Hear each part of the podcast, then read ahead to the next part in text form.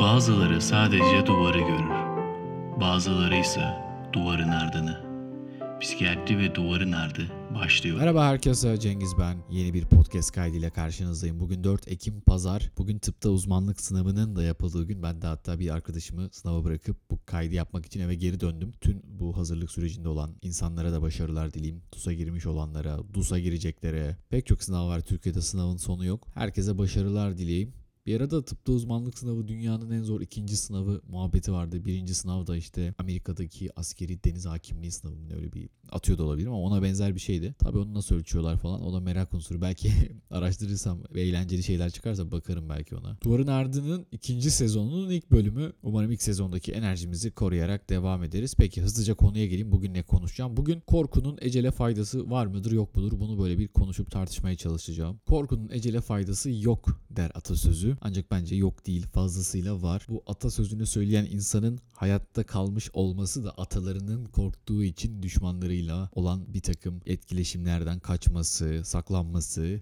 donması ya da savaşmasıyla alakalı olduğu için bu atasözünü böyle hunharca dile getiren insan bütün bu genetik mirasın avantajıyla bunu söyleyebilmiş. Ecele faydası olmayan şeyin fobiler olduğu belki söylenebilir. Hani onu da modern çağ için söylemek mümkün. Eskiden ne kadar fobi vardı bilmek, anlamak zor. Biz ama korkunun ecele faydası olduğuna inanan insanların torunlarıyız. Amigdalamız sağlam o yüzden de korkuyoruz. Muhtemelen bizim atalarımızın da sağlamdı. Sağlam olmayanlar ya da çok iyi çalışmayanlar bugün soylarını sürdürememiş olsa gerek. Ben de bu bölümde korkunun kökenlerini ve belki de nedenlerini duyunca ilginç bulacağınız bilgiler ışığında ele almaya çalışacağım.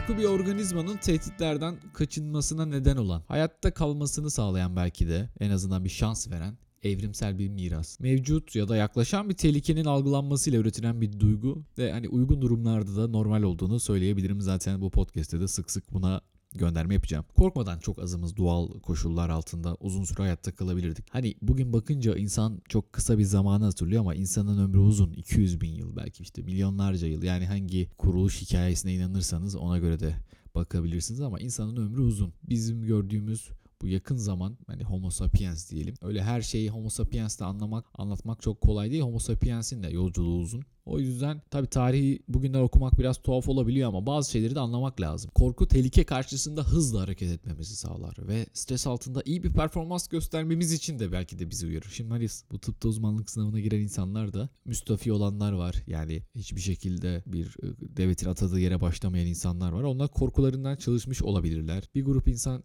çok kötü bir yere atandı kendince kötü bir yere atandı ve orada çalışmak onu korkutuyordur. Ya da örneğin acilde bir pratisyen olarak çalışmak bir insanı korkutuyordur ve bu korku kişiyi daha rahat çalışabileceği, daha istediği şehirde yaşayabileceği bir yere çalışması için, çalışabilmesi için bu sınavı belki de daha dikkatli çözmesini sağlayan şeylerden bir tanesi. O yüzden hani böyle faydaları da var. E bu daha modern çağın insanın problemi ama işte düşmanla savaşmaya, belki bir dağa tırmanırken düşeceğim sırada bir dala tutunmaya yarıyor. Ama bir yandan da hani bir uçak düşünün örneğin düşüyor. Yani siz de o uçaktasınız. Hani uçağa düşerken izlediğinizi düşünmeyin de uçağın içindeyken uçak düşüyor. Ve size hostes dedi ki hani o her zaman uçak kalkmadan önce acil çıkışlar şuradadır bilmem şu şuradadır kimsenin dinlemediği. O da enteresan çünkü uçağı ben neredeyse ayda 2-3 kez biniyorum. Her seferinde onu dinlemek de tuhaf geliyor. Neyse işte bana dedi ki uçak düşüyor al şu paraşütü atla. Ya hayatımızda paraşütle kaç kaçımız atladık. Böyle bir durumda bizi o uçaktan paraşütle atlatan şeyin korku olduğunu biliyoruz. Sonuçta ölmekten de korkuyoruz. Ya da karşımızda kalabalık bir kitle var. Böyle çok da entelektüel, eleştirel gözlerle bakıyor bize. Ve her zaman dikkatli izliyorlar konuşmamızı. Bir hata yapsak hemen böyle puanımızı verecekler gibi geliyor. Ne yapıyoruz? Korkudan biraz daha çalışıyoruz. Belki de daha da çerçevenin içinde kalmaya çalışıyoruz. Absürt şeyler dememeye çalışıyoruz. Bizi böyle bir yerde tutuyor korku. Tabii korku için hani şöyle denilen bir tanım da var. O bana biraz tuhaf geldi. Yani gerçekçi tehlikeye normal bir tepki olarak ortaya çıkan genellikle nahoş duygu demiş. Gerçi genellikle demiş. Hani ben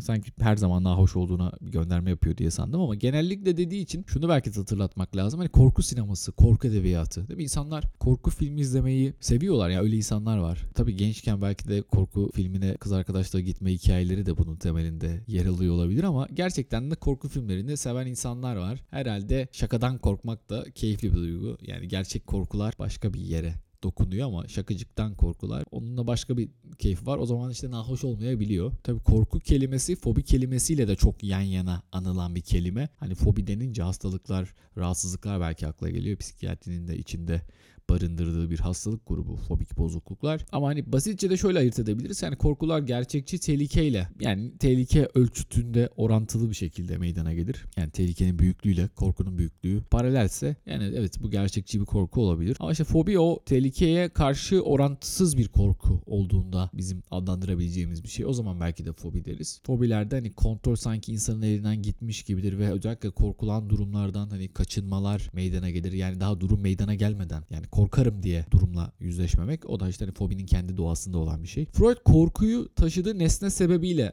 kaygıdan ayırıyor. Bir de bunun kaygıyla korkunun karışma hikayesi var. O da çok karışık bir hikaye. Çünkü Almanca ile falan da Almancadan çeviriyle de alakalı biraz da hani bu angst kelimesinin çevirisiyle alakalı. Çünkü hem korku hem kaygı anlamında kullanılıyor bu kelime. Freud'un Nevrozlar eserinde örneğin. Yine Freud hani anksiyete bilinmeyen bir şey de olsa belli bir tehlikeyi bekleme ya da ona hazırlanma durumunu tanımlar. Korku ise korkulacak belli bir nesneyi gerektirir diye söylemiş. Heidegger o tabii varoluşçu bir felsefeci o korkuyu yani bu angst kelimesini korku için kullanıyor. Bunu çok kaygı maygı muhabbetine girmiyor. Ve o da şey diyor yani tehditkar olan bir şey henüz değil ama her an olabilir durumundayken ilgilenilen dünya içinde var olmanın içine apansız düşüverdiğinde korkumuz dehşete dönüşür. O da korkuyu yani dehşete götüren o yolculuğu biraz anlatmaya çalışıyor. Ve biz korkuda sallantıda kalırız. Daha doğrusu korku bütününde var olanı raydan çıkardığı için bizi sallantıda bırakır. Bu bunu çok sevdim. Yani bu var olanı raydan çıkarıp bizi sallantıda bırakmasına bizim kendimizin yani bu var olan insanların var olanın ortasında onunla birlikte raydan çıkmasının nedeni de budur diyor Heidegger. Şimdi hani korku dedim ya nasıl e- ecele faydası var ve hani na- nasıl yani hani nasıl faydası olabilir?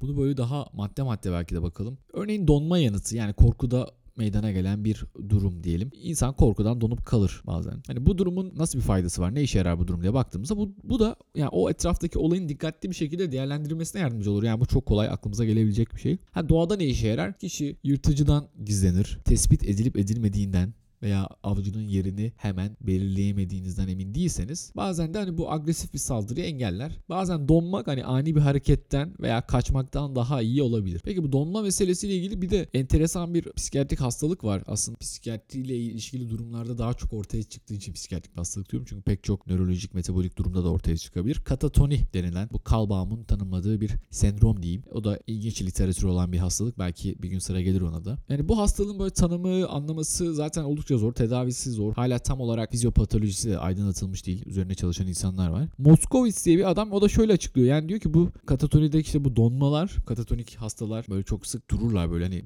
kuşunda o uzun boylu dev adamın şeyi aklınıza gelsin. Hani o böyle hiç hareket etmeyen o insanın işte donma yanıtı verdiğini düşünürsek onu şeye benzetiyor. Yani hayvanların savunma stratejisine benzetiyor. Yakında bir tehlike varsa belki de bu evrimsel bir korku tepkisi diyor. Hani buna ölüm çalımı diye de çevirdiğim bir şey var. Ona benzeten bir şey de yapıyor. Yani hareketi algılayan yırtıcılara karşı içgüdüsel bir tepkiye benzetiyor. Yani o insanların hani bu katatonideki donmuş insanların belki de hayatla ilgili bir korkuları, ani bir korkuları vardı. Çünkü onu anlamak da zor oluyor. Bazen evet böyle çok travmatik bir olayın çok akut stres yanıtının olduğu durumlarda da ortaya çıkıyor. Peki ikinci yanıtımız kaçma. Ya bu çok basit yani bir şeyden korkarsak kaçarız değil mi? Yani hani bunu anlatmaya bile gerek yok. Bir yılan görürsün işte ısıracak beni dersin kaçarsın. Orada hani şey yaparız yani kaçtığımızda bizi yakalayıp yakalamayacak mı ona bakarız. Hani bazen şeyde vardır ya bir ayı geliyordur iki kişisinizdir. Önemli olan yandaki arkadaşını geçmektir. Yani kaçmak bazen öyle de bir işe yarar. Yani rakip eleme işine de yarar. Her zaman avcıdan daha hızlı koşmanız gerekmez. Diğer av potansiyelinden biraz hızlı koşsanız korkunuz sizi ne yapar? Hayatta tutmuş olur. Mücadele yani bu zor tabii. Bazen ama insan işte korku sayesinde bunu yapabiliyor. Tehditkar bir yırtıcıya saldırmak, vurmak, onu böyle almak ellerimizin arasında tabii öyle kolay değil. Ama bunu yapıyormuş eski insanlar. Yani eski insanların insanların ölüm sebeplerine baktığı zaman antropologlar hani jaguarlar falan yiyormuş yani insanları. Hani böyle şimdi modern çağda insanlar tabii koroner arter hastalığı, diyabet, otomobil kazaları falan bunlardan ölüyor diyoruz ama eskiden bunlar yok. Bir jaguar saldırısından ölmemek asıl meseleymiş. Bu modda da yani bu mücadele modunuzu açacağınız zaman da şuna bakmak lazım. Hani avcıyı ben alt edebilir miyim? Çünkü hani karşınızdaki bir örümcekse tamam hani basıp geçersiniz belki. Ona da basıp geçemeyenler olur da. Ama bir ayı çok da kolayca hani öyle basıp geçilmez. Ayıdan kaçmak biraz daha zor olabilir. Örümceğe basmak demiş ki aklıma şey geldi. Küçükken bir örümcek galiba hamile miydi? Onlar nasıl ürüyor bilmiyorum ama bir tane örümceğe basmıştım ve örümceğin içinden bin tane daha örümcek çıkmıştı. Epey korkutucuydu. Peki diğer bir yanıtımıza geçelim. Boyun eğme ve yatıştırma. Bu yanıt genellikle kendi türünün içinde olur. Yani bir grup community'nin içinde insanların korku yanıtı olarak ortaya çıkar. Zaten adı hani boyun eğme daha böyle itaat etmeyle alakalı bir şey. Özellikle şempanzelerde bu çok net bir şekilde gözlenmiş. Alfa erkeğe itaatkar selamlar verenler genelde başına bir iş gelmesini önler. Böylece hani hayatta kalma şeyleri daha fazla olur. Çünkü hem grubun içinde kaldığı için güvenliğini sağlamış olur. Hem de grup içerisindeki fiziksel saldırıları önlemiş olur. Gördüğünüz gibi korku ecele fayda etmiş. Hadi diyebilirsiniz ki ya böyle işte ömür boyu korkarak yaşayacağıma ölürüm daha iyi. Öyle abi o zaman hani kimse sana ölme demiyor. Yani bu durum hani insanlar için de geçerli olabilir. Bazı insanlar evet böyle durumlarda itaat etmemiş. Hani herkes itaatkar olsun diye söylemiyorum bunu. Ben daha böyle bu genetik mirasın sürdürümüyle alakalı konuşuyorum. Elbette bazı insanlar yani korkularını yendikleri için de yeni sayfalar açabilmiştir. Onlara hiçbir şey demiyorum. Burada tabii duruma göre seçim yapmak lazım. Yani her şeyi atlamanın da bir faydası olmayabilir. Hani hangi yanıtı vereceğimizi korktuğumuz zaman seçmek önemli olabilir.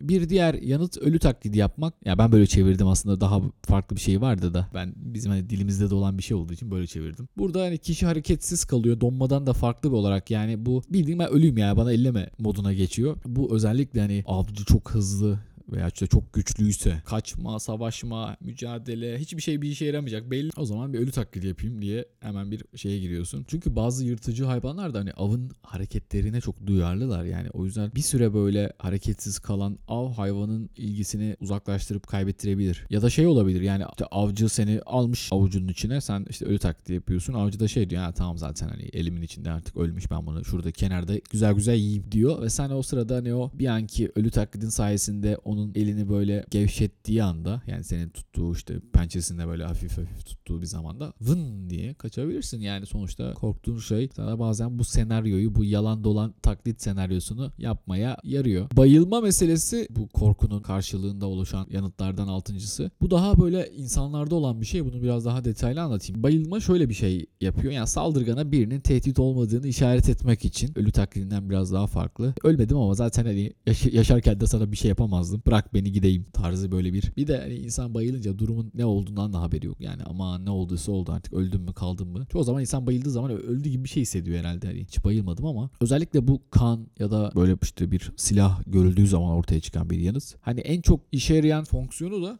özellikle çocuklar gibi ya da kadınlar savaşçı olmayanların savaşa yardım etmesine izin vermesi. Nasıl oluyor? Düşmanlara birinin acil bir tehdit olmadığını ve bir süreliğine en azından göz ardı edilebileceği mesajını veriyor. Sonra çocuklar büyüyor. işte kadınlar cepheye yardım ediyor falan. Sonradan tekrar tehlike yaratıyorlar ama o an için erteliyorlar o tehlikeyle savaşmayı düşman. Hani aklıma da bunu okurken şey geldi direkt Godfather filmi geldi. Orada da Don Corleone küçük yaşlarındayken abisi babası düşman aile tarafından öldürülüyor. Annesi de diyor ki artık hani yani bu çocuğu da öldürecekler çok belli. Gidiyor diyor ki işte mafya liderine diğer aileye hani bu çocuğu bırak yani Hani bu zaten baksana şunu aptalın teki bu sana hiçbir şey yapamaz. Hani orada bir göz ardı edebilir misin diye bir şey yapıyor. Aslında diğer aile de zeki hayır diyor. Bu da diyor intikam almak için gelir. Ben bunu şey yapamam derken anne de tabii can haliyle ben bu adamı öldüreyim bari diyor. Anneyi öldürüyorlar. Sonra çocuk kaçıyor. Sonra da bütün o Amerika'yı dize getiren mafya liderinin İtalya'dan Amerika'ya göç etme hikayesi başlıyor. Gerçekten de adamların korktuğu kadar çıkıyor. Şimdi bayılma gerçekten Godfather saçmalığını anlattıktan sonra bayılma savaşmayan insanların yani evrimsel o tarihe baktığımız zaman savaşmayan insanların tarih boyunca muhtemelen şiddetli çalışmalardan, savaşlardan, bir takım mücadelelerden sağ çıkma şansını arttırmış olabilir. Yani bizim Atalarımız savaşmayanlar da olabilir. En korkakları da olabilir. Yani iyice korkak olabilirler. Bu da şöyle bir çalışmaya destekleniyor. Yani kan fobisine bakıyorlar. Çünkü hani kan en çok savaşta falan görülüyor herhalde. Yani herhalde değil öyle ya da işte kalp damar cerrahisinin ameliyatlarında ya da genel cerrahinin ameliyatlarında en çok görülüyor. Kadınlarda ve çocuklarda kan görünce bayılma ihtimali erkeklerden çok daha yüksek. Yani o zaman diyorlar ki kadınlar ve çocuklar kan görünce bayılıyor. Böylece savaştan uzaklaşıyorlar ve onların o uzaklaşması onların ömrünü uzatıyor. Bu sayede hayatta daha uzun kalıyorlar. Erkeklerse zaten savaş meydanında olması gerektiği için, savaşlarda bulunması gerektiği için bu şekilde buna daha az reaksiyon veriyorlar. Yine konversiyon nöbetleri dediğimiz o bazen işte hani çok basit histeri krizi de denilen insanların böyle hani pek çok adlandırması var. Böyle belli yaşta bir insan şimdi bir an cinsiyet verecektim. Hemen damgalayıcı olacaktım. Tuttum kendimi ama şimdi böyle deyince de hangi cinsiyeti vereceğim ortaya çıktı. Ama ben vermemiş oldum. Sizin aklınıza geldiği için siz kendiniz bir cinsiyeti damgalamış oldunuz. O yüzden şu an gayet içim rahat bir şekilde söylüyorum. İşte birisi geldi ve işte bayıldı etrafında insanlar falan. E ne oluyor işte bu da belki de şiddetli bir ruhsal çatışmadan sağ çıkmanın hani maladaptif ilkel bir yöntemi. Yani savaş sadece meydanlarda olmuyor. Bazen aile içinde de savaşlar oluyor. Bazen insan böyle bir çatışmadan çıkmak için de bayılıyor, bayıla yazıyor. Ama genel olarak bu korku tepkilerinden hani ilk yanıt tipik olarak donmak. Dediğim gibi en tespit edilmekten kaçmasına ya da en iyi kaçış planını yapmasını sağlar. Daha sonra avcı yaklaşmaya devam ederse bir sonraki cevaba geçer. Hani işte kaçar, kaçmayacağını anladıysa ya da avcıyı ben alt ederim ya bunu ben havada karada yerim diyorsa o zaman savaşmak. İşte kaçma yok, savaşma yok. Yani bunlarla bir şey yol alamayacağını anladın. O zaman bu korku hareketsizliğe ya da işte ölü taklidi yapma stratejisine başvurmasını sağlayabilir. Avcının ilgisini kaybedebilir. Bu sayede belki tekrar bir kaçma potansiyeli ortaya çıkar. Tabii bu anlattıklarımın çoğu bütün memelilerde de olan şeyler. Yani bu sempatik, parasempatik yanıtın olduğu pek çok hayvanda da olan şeyler. İşte savaş kaç yanıt hani fight or flight dediğimiz o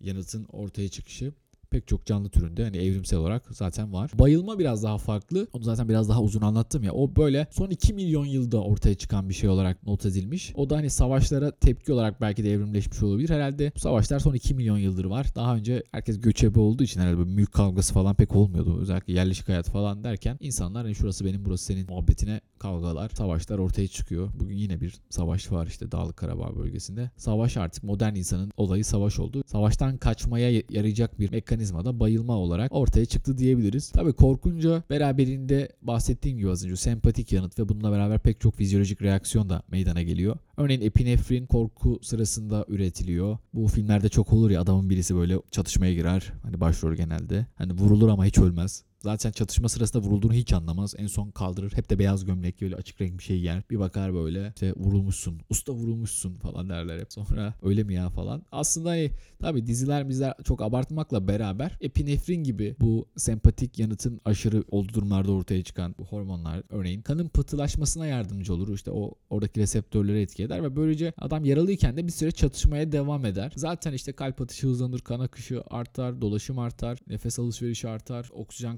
kaynağını arttırır. Böylece hani zaten yine savaşmakla ilgili duruma daha adapte olur.